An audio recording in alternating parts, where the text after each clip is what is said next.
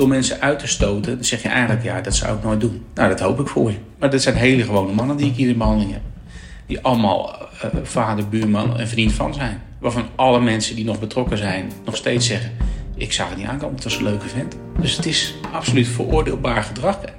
Hoe kan het nou dat je zo ver de grens overgaat? Dat goede mensen, integere mensen, hele slechte dingen kunnen doen. En dat jij dat ook zou kunnen.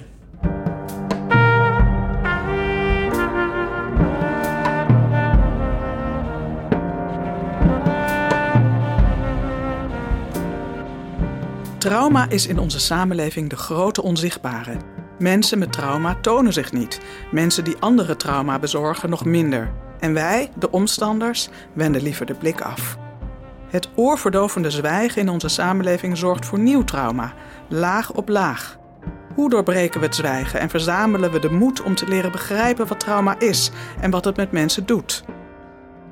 In deze serie praat ik met deskundigen uit verschillende disciplines over hoe we met een meer traumasensitieve benadering en omgang met elkaar een verdere stapeling van trauma kunnen voorkomen. Welkom bij Traumastapeling. Mijn naam is Julia van Grevenits.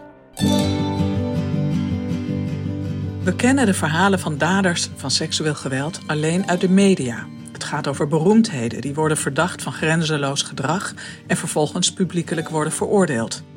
Maar de jongens, mannen, soms ook vrouwen, die achter de vele duizenden slachtoffers zitten, zien en horen we niet. Hun verhalen kennen we niet. Maar om seksueel misbruik te kunnen voorkomen, moeten we niet alleen focussen op de slachtoffers, maar ook op wat mensen ertoe aanzet om dader te worden. In deze aflevering praat ik met Jan-Willem van den Berg, psycholoog en wetenschappelijk onderzoeker, gespecialiseerd in de behandeling van zedendelinquenten, over wie de daders van seksueel misbruik zijn. Jan-Willem van den Berg, welkom. Dankjewel. Jij bent onderzoeker en je behandelt ook zedendelinquenten. Hoe is het zo gekomen? In de jaren negentig uh, was ik zo rond de twintig en ik zat op uh, het Sociale Academie, heet nu anders, maar goed. En, en was al geïnteresseerd in, in, mensen, in uh, problemen die mensen kunnen hebben. En toen was heel erg incest in het nieuws. Dat was uh, misschien voor mij ook wel nieuw, maar ik denk voor heel Nederland wel nieuw. En, en het raakte me enorm. Uh, met name die slachtofferkant. Ik dacht echt van, hé, hey, als je dat toch meemaakt, dat, dat moet toch verschrikkelijk zijn. Dus ja, ik wilde, in feite wilde ik wat goeds doen. En tijdens mijn stage kwam ik toen op het onderwerp mannen en jongens die misbruikt zijn. En dat was toen ook heel erg nieuw. Ik dacht altijd, een man is een dader en vrouw is een slachtoffer. dus nou, dat was een beetje de wereld op zijn kop. En ik zat op een jongensgroep en er waren ook twee of drie jongens die ook een, een verleden hadden van seksueel misbruik als slachtoffer. Nou, daar heb ik een scriptie over gedaan. En gaandeweg dat ik de scriptie maakte, dacht ik: hey, dat is goed dat ik het doe, maar het moet ook gestopt worden. En ik vond het ook interessant. Dus ik dacht ook van hoe kan het nou dat je zo ver op een seksuele manier zo ver de grens overgaat. Geweld snap ik wel, diefstal snap ik wel, dacht ik. Maar seksueel, dat was nou ja, nog een brug te ver eigenlijk, nog verder dan te ver. Dus dat wilde ik uh, snappen. Ja, dat snap ik. En dat wil ik nog steeds eigenlijk. Oh, dat is jammer, ja. want ik wilde je eigenlijk vragen, snap je het inmiddels? Nou, ja, be beter dan toen, maar nog lang niet helemaal natuurlijk. Nee. Ik zei al, hè, het is eigenlijk een groep die totaal onzichtbaar is. Eh, we weten inmiddels dat slachtoffers, dat dat er behoorlijk veel zijn. Ik ken even de aantallen niet uit mijn hoofd, maar grote groepen in de samenleving... Uh, krijgen ermee te maken. Maar als er zoveel slachtoffers zijn, moeten er eigenlijk evenveel daders zijn, of niet? Nou ja, dat hoeft niet per se. Kijk, één dader kan natuurlijk meerdere slachtoffers maken. De Nationaal Rapporteur in Nederland heeft wel onderzoek gedaan naar ontucht. En de slachtoffers onder de, de 16. En dan zie je dat er heel veel slachtoffers zijn. we vermoeden ook dan heel veel plegers. Maar dat, dat weten we gewoon niet zo goed. Maar we weten wel dat, als de aangifte, dat er vaak geen aangifte gedaan wordt. Dan begint het eigenlijk al. Hè. Dus zo'n van, van het totaal aantal seksuele grensoverschrijdingen. Heel breed gedefinieerd. Hè, dus van, van ongewenste opmerkingen tot ongewenste aanrakingen tot internetdelicten tot seksuele doding. Hè, dus zeg maar alles wat je maar kan bedenken. Uh, daarvoor wordt zo'n 10% aangifte gedaan. Dus 90% nog niet aangegeven. En nou ja, goed, van die 10% die wel aangegeven worden, daar, wordt niet van iedereen vervolgstappen gezet in het onderzoek. Gewoon omdat er te weinig bewijs is op voorhand al. Wat je dan ziet is dat er in Nederland jaarlijks zo'n 400, 500 veroordelingen zijn voor zedendelicten. En dan noemen we deze mensen zedendelinquenten. En dat zijn, ja, is jouw doelgroep, maar dat is dus ja. het topje van de ijsberg van de mensen die eigenlijk wel we als daders zouden kunnen beschouwen. Ja, ja, zeker. Ja, en dat varieert dan ook weer enorm. Hè. Je, je, je zei net van, uh, ja, waarom doen mensen dit? Uh, ja, dat is heel divers. Geef mensen veel alcohol. En uh, ze reageren al anders en gaan misschien wel seksueel de grens over. Ja. En dus het kan gewoon je buurman of je buurvrouw zijn die seksueel grensoverschrijdend is. Hè, het kan een hele goed te begrijpen reden zijn. Ja. Maar het kan ook zijn dat iemand met pedofiele gedachten uh, zit, dat niet wil plegen en door omstandigheden in het leven uh, zich steeds rotter gaat voelen en uiteindelijk toch komt tot dit soort gedrag. Dat kan ook. Niet zelden hebben mensen zelf trauma's. Ja. En is, niet zelden ook is er bij hun seksueel over de grens gegaan. Al zou, zullen mannen dat niet heel gauw zo zeggen. En dat is dan een man waarbij seksueel over de grens is gegaan, die zegt: Maar er is wel wat gebeurd, maar ik heb er geen last van. Ja. Beetje dat niveau. Je stoer, stoer blijven. Ja. ja. Uh, maar soms ook wel mannen die letterlijk zeggen van, nou ja, ik weet niet of ik het zo kan zeggen, maar uh, als ik een vrouw zou zijn, dan zou ik zeggen dat ik misbruikt was. Maar ja, ik ben een man, hè. En heb het wel eens tegen vrienden gezegd en die zeggen allemaal toppie, lekker man. Alsof je dat dan fijn had moeten vinden. Ja, nee. Ja. ja, dat is ook nog een taboe, hè? Dat is toch nog wel een taboe, ja. ja, ja. ja. Dus allemaal niet één op één word je er dader van. En lang niet alle slachtoffers worden dader, gelukkig niet. Het is echt een minderheid. Maar je ziet binnen de groep plegers wel een oververtegenwoordiging van mannen met eigen trauma. Eigen trauma's, ja. Gaat het eigenlijk in essentie over macht? Heel erg afhankelijk van uit welke bril je kijkt. Hè. Dus zeg maar, vroeger de feministische stroming, die had heel erg die, die neiging om dat zo te zeggen en te zien. En dat was toen denk ik ook waar. Hè? Maar soms gaat het over macht, soms gaat het over seks, soms gaat het over, nou, je noemt het maar. Ja, weet je, als ja, eenzaamheid, ja, ja. angst, intimiteit. Dus. Uh, trauma, eigen trauma. Ja, dus het is natuurlijk wel zo, als je iemand dwingt tot wat, dan is er altijd sprake van macht. Maar dat is niet per se altijd het onderliggende. Het zijn niet allemaal mannen in behandeling die heel erg uit zijn op macht of heel erg dominant zijn. Meer niet dan wel, denk ik zelfs. Hier binnen de polykliniek dan, ja. Ja, ja we werden natuurlijk vroeger allemaal opgevoed vanuit het idee... pas op uh, uh, als iemand er heel eng of naar... Of, uh, maar je ziet het niet, hè? Je ziet, nee, zeker niet. Nee, het is heel divers. Weet je iets over in hoe... Want ik begreep dat een groot deel van de daders mensen toch bekenden zijn. Klopt, ja. ja de, en dat, ook die onderzoeken variëren. Maar je moet zo'n beetje denken aan 70, 75 procent van, van de, de, de, de mensen die uiteindelijk veroordeeld zijn, zijn bekenden. En bekende is dan weer ook, kan ook weer divers zijn. Hè? Dus je kan bekend zijn als je elkaar 24 uur kent. Dan, ben je, Oh. dan kan je al bekend zijn in sommige onderzoeken. Of dat je echt familie bent. Ja, familie of Ja, man. ja. In de Ja. intieme sfeer. Uh, de Ja. docent of hulpverlener of voetbalcoach, whatever.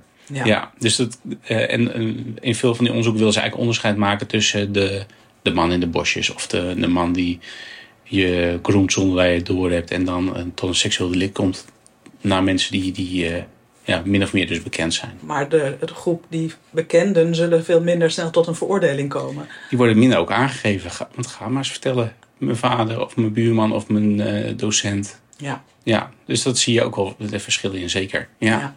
Valt er iets te zeggen over dat het inderdaad dat er bepaalde eh, groepen of soorten of eh, ja. Of kan het iedereen in feite overkomen? Ja, ik, ik zou geneigd zijn om te denken dat het iedereen kan overkomen. Maar dat de een wat meer kans heeft dan de ander. Zo, zo zie ik het een beetje. En, en waar je dan... eh, dus, dus wel eh, onderzoek uit Scandinavië bij mannen...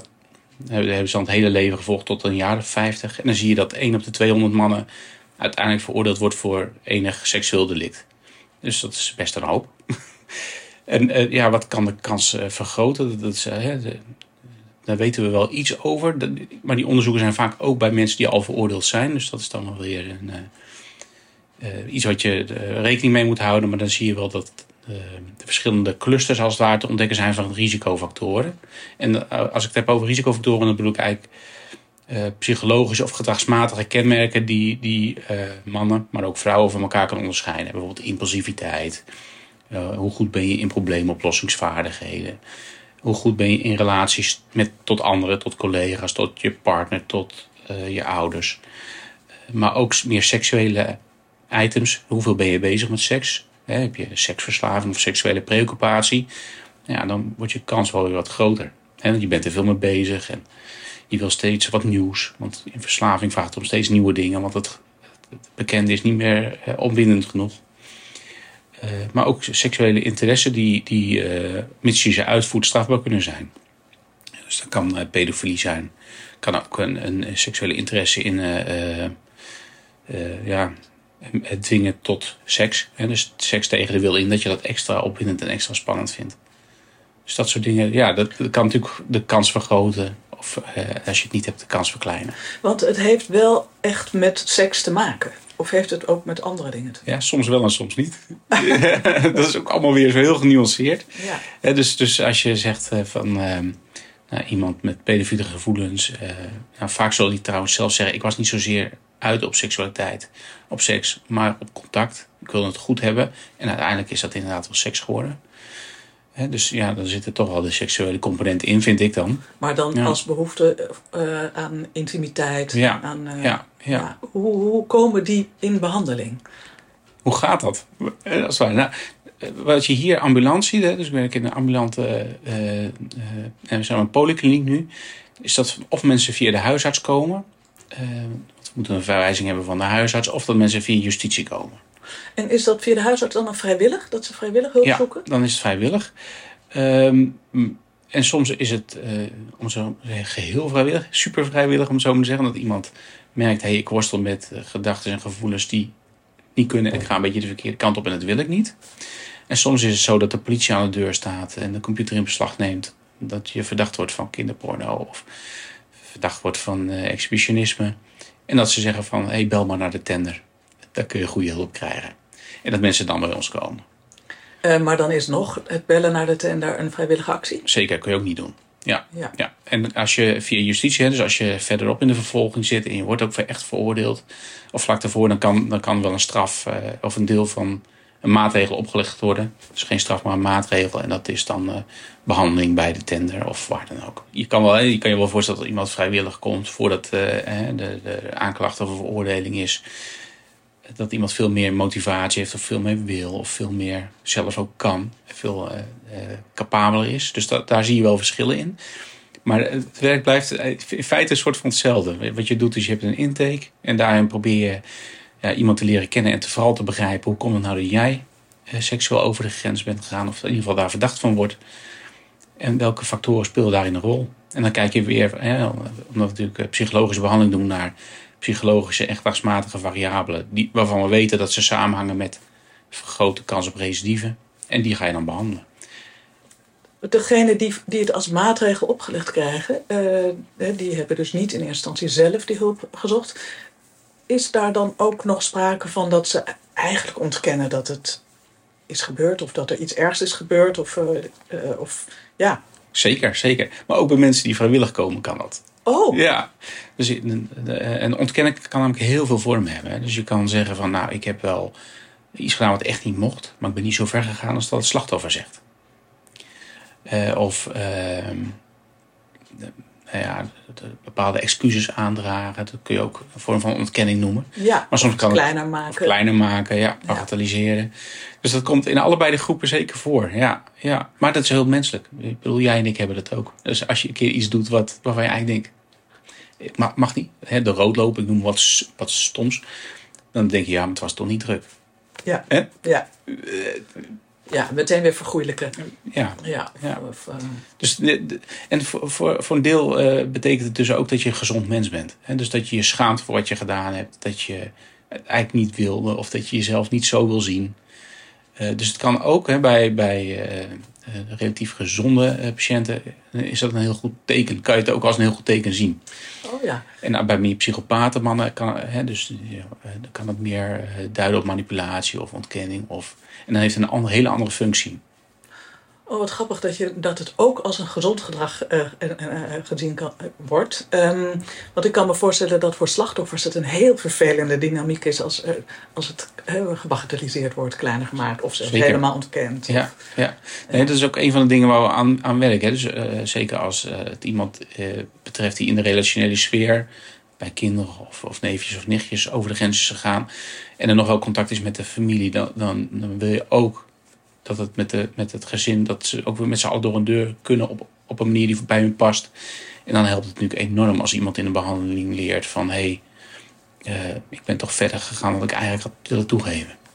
Krijgen dan de slachtoffers of de andere direct betrokkenen ook op een of andere manier een rol in de behandeling? Ja, zeker. Dus dat is uh, eigenlijk wat we vanaf dag één proberen en willen. Dus als iemand zich vrijwillig meldt, dan vragen we ook altijd: neem iemand mee. Je moeder, je vrouw, uh, een andere partner. Mm-hmm. Wat jij maar prettig vindt en wat de ander ook, ook kan en wil. En, maar we hebben ook wel een, een, collega die zich heel erg bezighoudt met wat we noemen we dan verwanten. Mensen die op een of andere manier verwant zijn met patiënten die bij ons in behandeling zijn. Mhm. En die hebben dan uh, een soort gespreksgroep. Van hoe is het nou om ouder te zijn van, of broer te zijn van, of partner te zijn van. En waar, loop jij tegenaan? Waar, waar kunnen we je bij helpen? Uh, maar ook het horen van elkaars verhalen kan al enorm helpen. Want ook, ook als uh, direct betrokken naar verwant zit, zit je ook wel met een geheim of een probleem of, of nou ja, je kunt je voorstellen, er gebeurt dat in je hoofd. Als je zoon of dochter wordt gepakt voor een dergelijk feit. En het slachtoffer? Ehm, als daar contact mee is, uh, dan kijken we ook altijd wel wat het slachtoffer wil. En dat varieert enorm. jullie nemen zelf ook contact op met het slachtoffer om te kunnen? Nee? Nou, dat, dat, soms, dat ligt heel erg aan hoe het gaat. Dus soms, uh, uh, als het een slachtoffer een kind van betreft, dan kunnen, kunnen we aan de, de ouder vragen, de andere ouder vragen, zou het wat kunnen zijn om. Ja. En vaak kan dat ook wel dan. En, ja, wenselijk zijn om. En, en eh, bij andere onbekende slachtoffers zijn die vaak natuurlijk uit beeld. Maar dan heb je al andere partijen. Dus uh, er is wel via slachtofferhulp. Of, nou ja. ja dus er, er kan een, een pleger wel aangeven... ik zou graag in contact komen met... om mijn excuus aan te bieden of om... Nou ja. En dan kunnen we kijken of, of de, slachtoffer daarvoor open staat of niet. En, en dan wordt er ook heel goed gekeken naar... Uh, hoe, is een, hoe, hoe denkt de slachtoffer nu over wat hij gedaan heeft? Want je wil ook niet dat een slachtoffer opnieuw beschadigen. En dus als iemand heel, nog heel erg ontkent of de schuld bij de ander legt, dan is het gewoon niet het moment. Nee, nee. Want wanneer is het wel het moment? Ja, ook dat is ja, fingerspitching gevoel, zeg maar. Ja. Ik denk dat het belangrijkste is dat we er oog voor hebben. En dat we vanaf dag één denken dat het de mogelijkheid kan zijn. Ja, en dan op wanneer het moment is, dat ligt heel erg aan, aan beide kanten van het verhaal. Wat, wat is hun doel? Want jullie willen dat er geen recidive meer plaatsvindt. Dat is eigenlijk bijna ook praktisch, hè? En, eh, om de samenleving te beschermen. Dat is waarom we gefinancierd worden. Ja. ja. Ja, maar ik kan me voorstellen dat dat niet het eerste is waar de daders zelf aan denken. Nou, soms ook. Hè? Ja? Soms ook wel dat mensen zeggen van dit, dit nooit weer. Ik ben zo geschrokken en dat wil ik niet meer. Maar soms inderdaad ook... Uh, voelt men zich niet goed, voelt men zich rot. Soms, soms zijn uh, plegers in behandeling heel uh, depressief en zelfs suicidaal over wat ze gedaan hebben. Dus dan is dat het eerste wat we aanpakken, om het zo maar te zeggen. En soms zit er ook een praktische component bij. Van als ik bij jullie in behandeling ben, dan staat het goed voor de rechtbank. Dus dat, wisselt enorm. En, en ja, ik probeer er altijd gewoon heel open over te zijn. dus als ik dat denk, ja, je doet het ook omdat je eh, eh, goed is voor de rechtbank. Ik zeg, dat snap ik wel. Om een wit voetje te halen, zeg maar. ja. ja, het wordt dan gezegd van ja, dan kan ik laten zien dat ik bezig ben. En, dan, uh, ja. Ja, ja. ja. En, dat is voor, en voor een rechter is dat ook relevant. Hè? Voor, voor, voor een rechter is het ook informatie om te horen, ik ben in behandeling. En, en de rechter zal ook zeker vragen, wat heb je dan geleerd? En die zal ook zeker kijken of er al wat zinnigs uitkomt. Ja, ja. ja. En wat zijn dan dingen die ze inderdaad moeten leren? We hebben mensen die zijn niet klinisch opgenomen. En mensen die, komen, die wonen nog gewoon thuis. we hebben een, een driedaagse dagbehandeling. Dat betekent dat mensen drie dagen per week van 9 tot nou zeg 4 hier in behandeling zijn gedurende anderhalf, twee jaar. Oeh, dat is pittig. Dat is zeker pittig, ja. ja. Dus het is voor mij ook lastig te zeggen, wat moet je nou leren?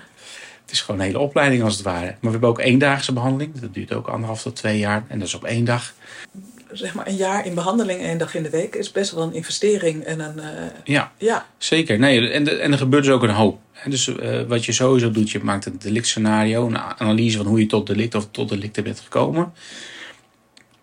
En met als doel om daar lering uit te trekken. Dus dan beschrijf je eigenlijk de momenten die zijn, eerder zijn gebeurd. Zeker. Uh, ga je naar terug. Ja, wat dacht je, wat voelde je, wat deed je? Hoe zat je erbij en hoe komt het dat je in een bepaalde situatie tot je delicten bent gekomen? Over die grenzen heen met ja. ja. ja. ja. En, en, en dan kan je lering uittrekken. Dus soms hebben, uh, gebeuren delicten altijd onder invloed van alcohol. Mm -hmm. Nou, dan is de, het ligt het voor de hand. Dan moet je niet meer aan de alcohol komen of alleen drinken als er een goede vriend bij is. En soms is het veel complexer. Vaak is het eigenlijk veel complexer. Hè? Dus Ja. je voelt je eenzaam, je trekt je terug, je wordt boos op de maatschappij, maar je hebt wel behoefte aan contact. Nou, en dan gaan we die componenten kijken van hé, hey, wat kan je nou doen aan eenzaamheid? Hoe komt het dat je eenzaam bent? En dat kan wel heel divers zijn. Hè? Mensen kunnen eenzaam zijn omdat ze gewoon heel erg onhandig zijn in contact. Omdat ze bijvoorbeeld autisme hebben. Mhm. Of omdat ze ADHD hebben, houdt geen vriend het uit bij hun. Hè? Als je voor ADHD hebt. Ja. Of nou ja, noem maar op. En, en dat zijn dan ook allemaal dingen die je weer aan kan pakken. Ja. Ja. Het zijn- en het zijn ook vaak gedragspatronen. Ja, je, je weet het zelf wel, als je probeert te lijnen of je probeert gezond eh, meer te gaan sporten. Dat doe je ook niet in een, in een training van een dag. Nee. Ja, eventjes misschien. Ja. En, en dat is met al, alle menselijk gedrag wat nieuw is. Ja, En het is natuurlijk zo ingesleten gedrag dat het in, in je ook je ergens een vorm van identiteit of eh Ja. kan je het zo zeggen? zeker. Ja. Dat is ook een van de redenen waarom we ook eh, een naaste wel graag betrekken. Maar als iemand verandert in je behandeling, wat je hoopt en wat je ook mag verwachten, dan betekent het ook wat voor mensen eromheen. Eh, En vaak is dat zo dat ze zeggen van, oh het is zo fijn dat hij bij jullie in behandeling is. Want te veranderen nu eh, dingen, hij wordt een veel leuker mens. Of hij kan veel beter met zijn emoties. Of hij kan, nou ja. Maar ja, seks Maar- is ook weer wat anders dan gewoon contact met mensen. Ja, ja, ja, dit gaat dan nog niet eens over, over het seksuele contact. Ja, Ja. ja. zeker. Ja. Er ontstaat dan toch misschien weer een andere dynamiek. Of Ja, eh, ja. risicovolle dynamiek. Ook, ja. En ook, ook eh, hè, dus eh, als een pleger een, een, een partner heeft... Ja, dan is wel degene waar jij een seksuele relatie mee had... veroordeeld voor een seksueel delict. Dat doet ook van alles met je, met je eigen seksualiteit. Dus ook dat soort dingen pakken we ook in de behandeling wel aan. En dat bespreken we ook wel. Eh, en als het enigszins kan, ook, ook samen. Dus ook met, met eh, beide partners. Want ehm, op het moment, en meestal eh, is die grenzen overschrijden en die, die daden zijn vaak geheim. Op een gegeven moment wordt het, de mensen die jij behandelt, is het op een gegeven moment ergens bekend geworden. Ehm, want anders gaan ze denk ik Anders niet... komt het niet uit. Nee, Ja. anders komt het niet uit. Anders hebben ze denk Ja. ik ook niet snel dezelfde behoefte om te willen veranderen. Is het niet? Nou, dat, kan ook, Wel? dat komt ook voor. Komt ook Alles voor? komt voor. Alles komt voor. Alles Nou, komt voor. Ja, sorry. Nee, nou gelukkig zijn mensen ook maar zo veelkleurig. Ja, en- maar meestal eh, wordt iemand betrapt of komt het uit of ziet eh, de, de partner iets op de computer of nou ja. Ja. Wat gebeurt er dan? Tussen de partners bedoel je? Of, nou, en ook, eh, ja, of dat ouders of kinderen, of het kan natuurlijk het ja, mensen schrikken. collega's. Mensen schrikken enorm en die weten niet hoe of wat. En, en vaak zie je daar al wel eh, ja, dat mensen zich voor, voor een keus gesteld voelen worden. Van moet ik met jou doorgaan of niet? En, en soms gaan mensen niet door en soms wel. En, dus ja, dat, dat is eigenlijk wat je een soort, soort splijtswam Ja, want hoe kijken wij naar mensen die inderdaad seksueel grensoverschrijdend zijn? Hebben we, ja, Wij als wij maatschappij als bedoel je? maatschappij, wij als partners, ouders, eh, collega's. Ja, dat is wel een flink taboe. En, en, en, en men- ik denk dat mensen eh, het idee hebben dat er heel gek naar hun gekeken wordt als je bij de pleger blijft. En als je, als je contact blijft houden. Eh, Ja, we maar zijn eerder geneigd om het liever helemaal te reduceren uit, de, uit ons systeem. Weg jij. jij. ja, We willen je niet meer zien. Ga maar naar... eh, ballen eraf. Dat niveau. Ballen eraf, ja, ja, Ja, of in ieder geval flink opsluiten. Of, eh, En lang. lang. ja. Ja. En als je al vrijkomt met flink wat toezicht, lang. Ja. Dat is wel natuurlijk de tendens. Ja, Niet meer in de buurt komen van kinderen, andere ja, ja, ja, geen eh, VOG en eh, nou ja, zo. Ja. Eh, Die VOG kan ik trouwens goed begrijpen hoor. Ehm, Maar ja, je zou maar net docent zijn of eh, een beroep hebben met, met mensen. dan heb je al een probleem. Ja. Ja. Eh, dus ik denk dat dat de, de, de primaire reactie is. Eh, als je het een beetje vanuit de wetenschap kijkt, is het een beetje zonde van je tijd en je geld. Want het houdt niet veel recidieven tegen. En dus er zijn maatregelen waarvan we weten, harder en langer straffen. eh, dat is allemaal niet zo heel effectief. Dus, dus je mag het voor mij mag je doen. En als je het gepast vindt, moet je het ook zeker niet laten. Maar, maar het heeft niet zoveel zin. Bij als samenleving. Ja, ja, ja, maar het ja. slaat nergens op dus. Nee. Nou ja, ach, het, het is een symbool. Eh, maar het een beetje duur is. Ja. En, en, en, en, ik zou veel meer zijn voor eh, nou ja, eh, eh, ja, reïntegratie. En eh, je hebt ook, daar heb je ook wel voorbeelden van hoor. En bijvoorbeeld eh, COSA, dat is een, een project eh, wat eh, hier in Nederland door de reclassering is geïntroduceerd, maar in Canada is ontstaan. Er was een kerkelijke gemeente die werd geconfronteerd met een man die seksueel over de grens was gegaan. Ik denk naar kinderen. Dat, trouwens wel, het is een project wat bedoeld is voor plegers met slachtoffers jonger dan uh, 14, 15 jaar. En die zei, ja, maar ik wil wel deel uit blijven maken van deze kerkelijke gemeente. Ja. En ja, die hadden toen natuurlijk een probleem. Want aan de ene kant ja, weet je dat mensen uh, verkeerde dingen doen, zeg maar zonde doen. En aan de andere kant weet je dat er vergeving mogelijk is. En weer, uh, weer samen verder moet kunnen zijn van, vanuit je overtuiging. En aan de andere kant denk je, ja, maar het zijn wel mijn kinderen die hier in de kerk zitten. En dus die hebben toen de COSA ontdekt, Circles of Support and Accountability. Dus die hebben gezegd, nou prima als je bij ons terugkomt, dat willen we eigenlijk ook graag. Maar we vinden het ook hartstikke spannend, want we willen niet dat het nog een keer fout gaat. We willen weten wat er is gebeurd, wat de aanleiding tot je delicten was. We willen begeleid worden door professionals. En we willen samen met jou zorgen dat het goed gaat en goed gaat komen. En dat is een heel effectieve methode gebleken. Dus dat is nu ook in Nederland. Eigenlijk hebben zij als gemeenschap een, een soort ring om die persoon gevormd... Ja. waardoor aan de ene kant toezicht was... en aan de andere kant ook wel bescherming weer. Ja, uh, ja en toch weer terug in de maatschappij. Toch weer, ja. Dus dat, ja, dat soort dingen kan wel. Dat gaat natuurlijk ook niet altijd goed, maar het is wel heel effectief gebleken, ook in Nederland. Dus ook wel onderzocht. Maar goed, daarvoor moeten we dus erkennen dat iemand tot dat soort daden kan komen en dat iemand ja, uh, wel onderdeel van ons ja? blijft. Nou ja, misschien wel erkennen dat je zelf tot dat soort daden zou kunnen komen. Ja, dat is nog een ik, stap verder. Ik denk dat dat eigenlijk, hè, want door mensen uit te stoten, dan zeg je eigenlijk, ja, dat zou ik nooit doen. Nou, dat hoop ik voor je. Ja. Maar dat zijn hele gewone mannen die ik hier in behandeling heb die allemaal uh, vader, buurman en vriend van zijn. Waarvan alle mensen die nog betrokken zijn nog steeds zeggen: Ik zag het niet aankomen, het was een leuke vent. Ja. En dus het is absoluut veroordeelbaar gedrag. Maar het zijn niet altijd hele verschrikkelijke mannen. Eigenlijk meer niet dan wel. Nee. Ja. ja, we weten gewoon dat zo 1, 1,5, 2 procent van de mannen, want daar is dan meestal bij onderzocht, uh, pedofiele gevoelens hebben in die zin dat ze alleen maar pedofiele gevoelens hebben. Dus hun seksuele aantrekkingskracht gaat alleen naar kinderen toe. Nou, dat is best een hoop. We weten dat zo'n 20% van de mannen dat wel eens heeft gehad, dat het in een vlaag langskwam of dan wat vaker langskwam, maar, maar niet exclusief, maar ook wel op volwassenen valt.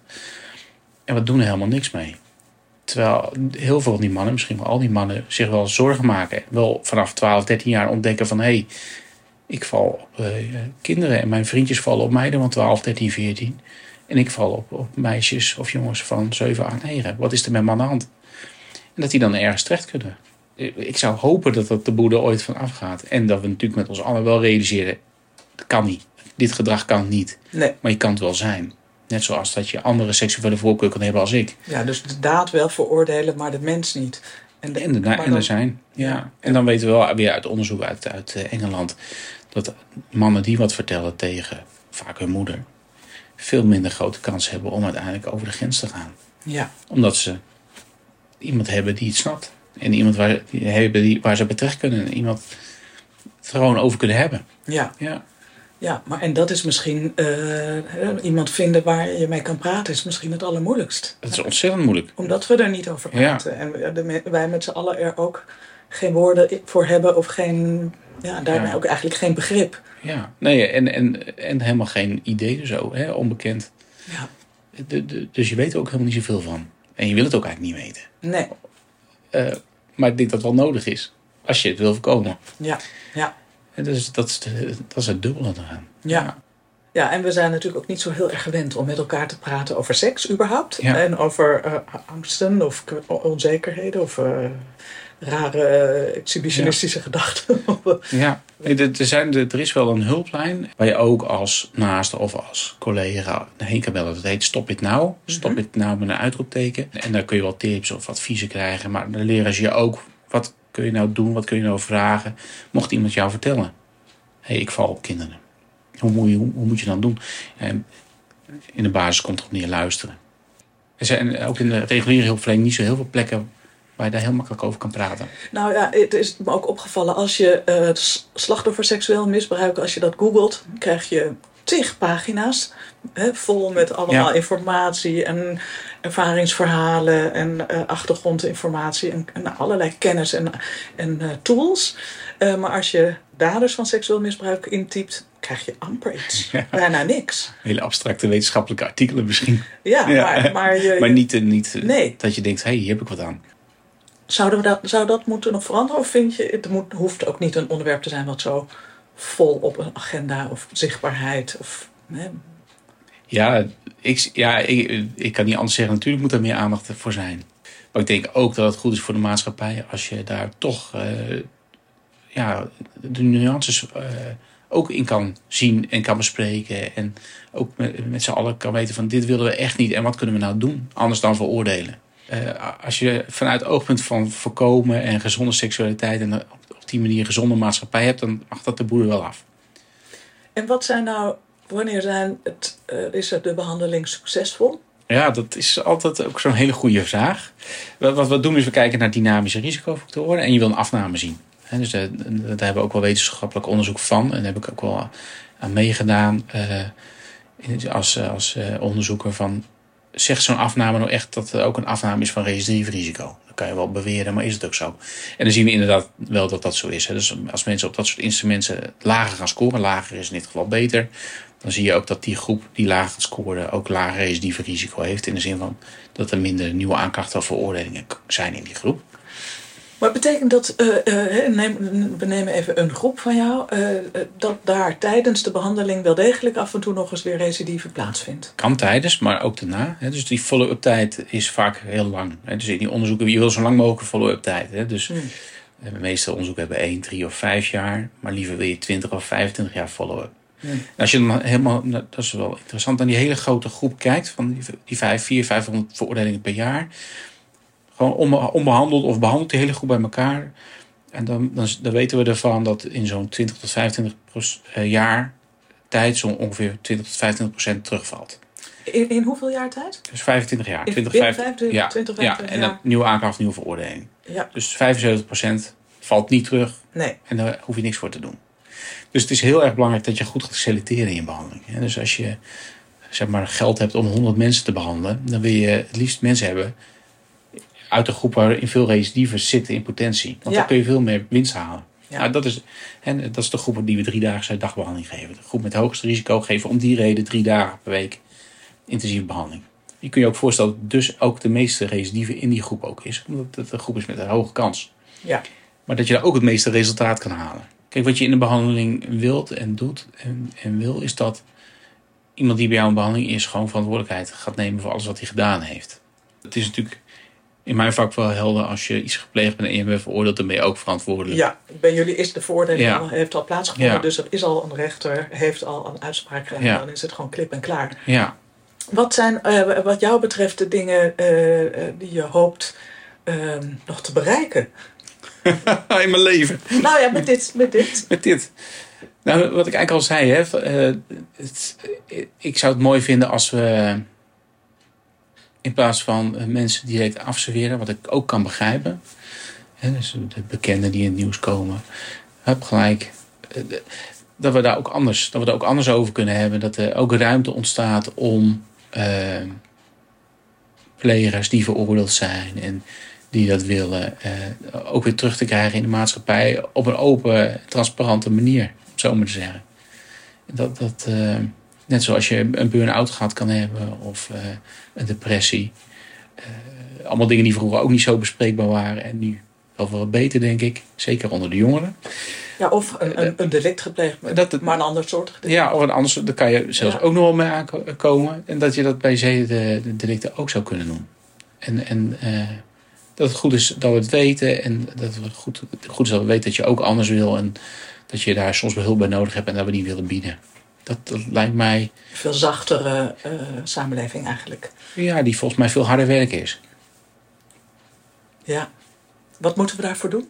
Ja, heel, ja je moet dus eh, eh, eigenlijk zelf kwetsbaar kunnen zijn. Dus ook je eigen angsten kunnen zien en daarboven staan. Je, ik denk ook wel dat je kunt realiseren dat, dat jij ook in bepaalde situaties zou kunnen komen tot ernstige delicten, waaronder zedendelicten.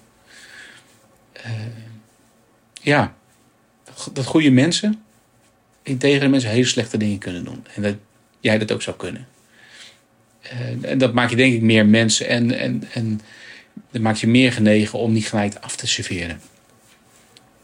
Ja, en dat misschien ook wel deze mensen die iets heel slechts hebben gedaan, ook weer gewoon goed kunnen zijn. Er gebeuren heel veel mooie dingen hè? met Ja. mensen die hele slechte dingen gedaan hebben, zeker. Ja. Ja. We, we hebben hier ook eh, eh, eens in de zoveel tijd groepen mensen die langskomen omdat ze een studie doen, psychologie, forensische psychologie of ook andere dingen. En dan proberen we ook altijd wel te zorgen dat ze met mensen van het driedaagse, dat is praktisch het makkelijkst, die zijn natuurlijk drie dagen, in gesprek te gaan. En wat je eigenlijk standaard hoort, en dat had ik ook in de TBS vroeger, dat, dat mensen zeggen, oh, toen ik hierheen kwam dacht ik, oeh, het zal wel creep zijn of eng of nou, wat je allemaal maar kan denken. En het zijn zulke normale mensen. En we hebben een hartstikke goed gesprek gehad. Je kunt ermee lachen. en Je kunt... Ja, dat hoor je eigenlijk altijd. Ja. Ja, ja. Ja. Nou ja, dat, dat is, ja. Zouden eh, daders zichtbaarder moeten worden? Maar slachtoffers zie je ook wel. eh, die schrijven boeken, die zijn aan talkshowtafels, die zijn zichtbaar in de samenleving. Daders absoluut niet. Van zedendelicten zeker Van niet. zedendelicten, Nee. ja. Ja, kijk, ja dat, is ook, dat is nou echt zo'n wisselwerking. Ga maar als daar iets vertellen in een maatschappij die daar niet op zit te wachten. Hè? Dus we hebben, wel, we hebben wel mannen die de behandeling hier goed hebben doorlopen en die wel dingen doen in, in die richting. Hè? Dus, eh, eh, met andersoortige delicten wordt ook wel op scholen natuurlijk wel gedaan. Ehm, dus ja, het, in principe zou het moeten kunnen. Ja, Maar ik zou het mijn patiënten ook niet direct aan, aan, aan eh. Raden om een boek te, te beschrijven of eh, in een tv-programma mee te werken. Vol in beeld en vol in zicht. Omdat het ook heel veel negatieve consequenties kan hebben. Ja. ja. Iets wat trouwens mij ook wel eens afgeraden wordt. Hoor. Of dat mensen ook denken, weer, weer boze mensen voor je deur of zo. Oh ja? Ja, ja, zeker, We ja. zijn natuurlijk Ja. in een angstige samenleving beland. Waarin iedereen elkaar meteen van alles digitaal of toewenst. Ja, zeker. Ja, dus ja, dus, ja dat, zou, dat past wel bij een maatschappij die ik voor ogen heb. Dat je dat, dit soort dingen wel kan vertellen en kan delen. En, eh, ja die en niet gelijk. Ja, ja. ja. Maar ja, inderdaad, het is een soort kip-ei. Hè? Dus eh, door zachter te zijn, moeten de mensen ook als mens zichtbaar zijn. Dat je Ja. voelt van, hé, hey, het is mijn buurman, het is mijn vader, mijn broer, mijn, Ja. eh, mijn leraar. Mijn, ja. Ja, nee joh, en het vraagt dus he- heel, heel veel. om zo zacht te kunnen zijn, vraagt een hele sterke ruggengraat. Denk ik. Ja. ja. Ja. En die wens ik de maatschappij zeker wel toe. Een maatschappij die echt moeilijke dingen gewoon kan bespreken en kan oplossen. Ja, zou mooi zijn. Ja. Ja. ja. En waarschijnlijk zijn we dan ook een samenleving waarin het toch ook minder voorkomt, denk ik. Omdat we sneller ook leren die signalen te herkennen, al vroeg, omdat, we, omdat er over gepraat kan worden. Ja, ja. ja, ik, ik verwacht dat eigenlijk ook. Ja. Ja. Je ziet, eh, dat is ook, nou, ook weer een leuke, hè? de- Dus de meer eh, stoere maatschappijen, de patriarchale maatschappijen, de macho, macho maatschappij, gebeuren veel meer. Dit soort, ja, ja, ja. Dus ja, we hebben meer vrouwelijkheid nodig in die zin. Ja. Ik vond het een hele mooie dat je zei, ehm, we, we, we moeten een zachtere eh, samenleving, maar daarvoor moeten we veel harder gaan werken. Ja, Nou, nou, daar gaan we in ieder geval ons best voor doen dan. Heel veel dank voor dit gesprek.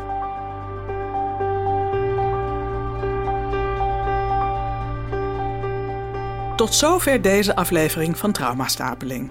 Beluister ook de andere afleveringen met weer andere perspectieven op de impact van trauma. En abonneer je op de podcast, dan weet je zeker dat je geen aflevering mist. Het gelijknamige boek, Traumastapeling, is te koop via de website traumastapeling.nl of in de boekwinkel. Deze podcast is een productie van Studio Noodzaak. Hou ons in de gaten.